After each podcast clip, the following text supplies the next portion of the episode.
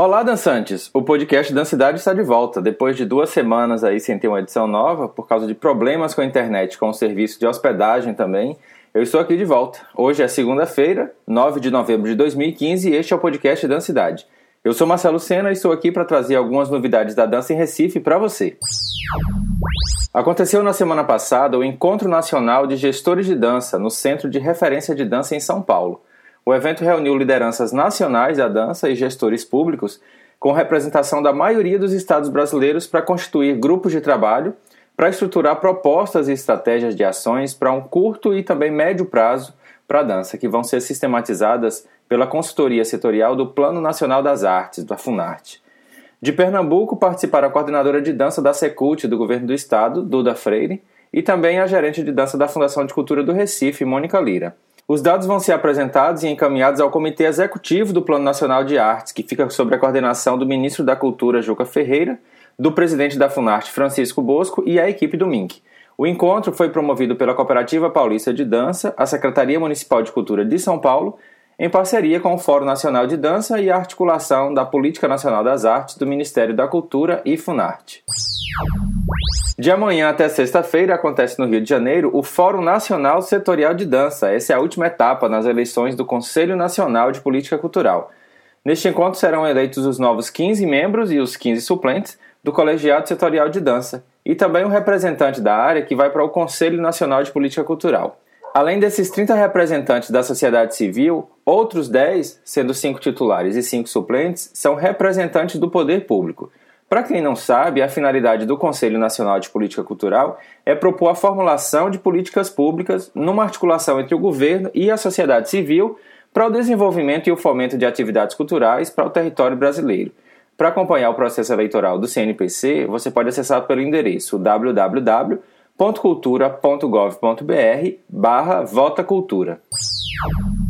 Acontece nesta quarta-feira, às 4 horas da tarde, a avaliação do 20 Festival Internacional de Dança do Recife, que vai ser no Pátio de São Pedro, na Casa 10.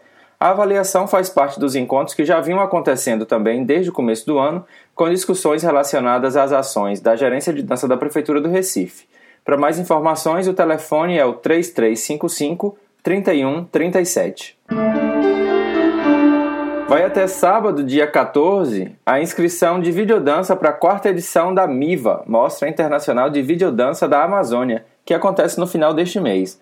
As inscrições são feitas por um formulário online e as videodanças devem ser já hospedadas em alguma plataforma online, como YouTube ou Vimeo, e é preciso enviar duas imagens de divulgação do vídeo inscrito. A mostra é realizada em parceria com a Universidade do Estado do Amazonas e para mais informações e também ter acesso a esse formulário, o endereço é o facebook.com barra mostra videodança.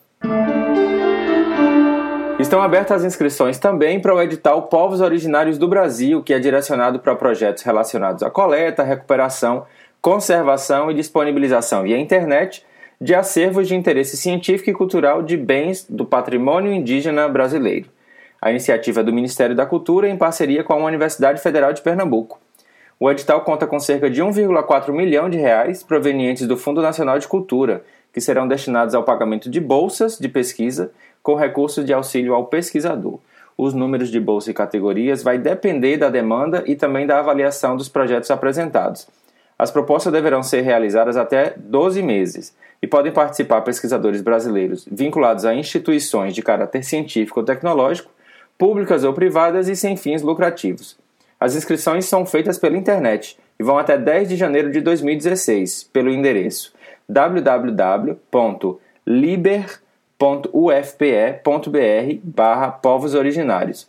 Para mais informações, o e-mail é o povosorigináriosdobrasil.ufpe.br e o telefone da Diretoria de Cultura da UFPE é o 2126 7724. Essa edição tem o um patrocínio de Heloísa Duque, diretora da companhia Vias da Dança. E se você quiser também ser um patrocinador, contribuindo com qualquer valor para manter esse podcast, eu explico lá no blog podcastdancidade.wordpress.com. Espero que aproveite as informações e se tiver novidades é só enviar um e-mail para podcastdancidade@gmail.com. Você pode encontrar o podcast Dancidade em diversos canais, incluindo assinatura gratuita pelo iTunes e o SoundCloud. Nos encontramos no próximo podcast ou em alguma dança por aí.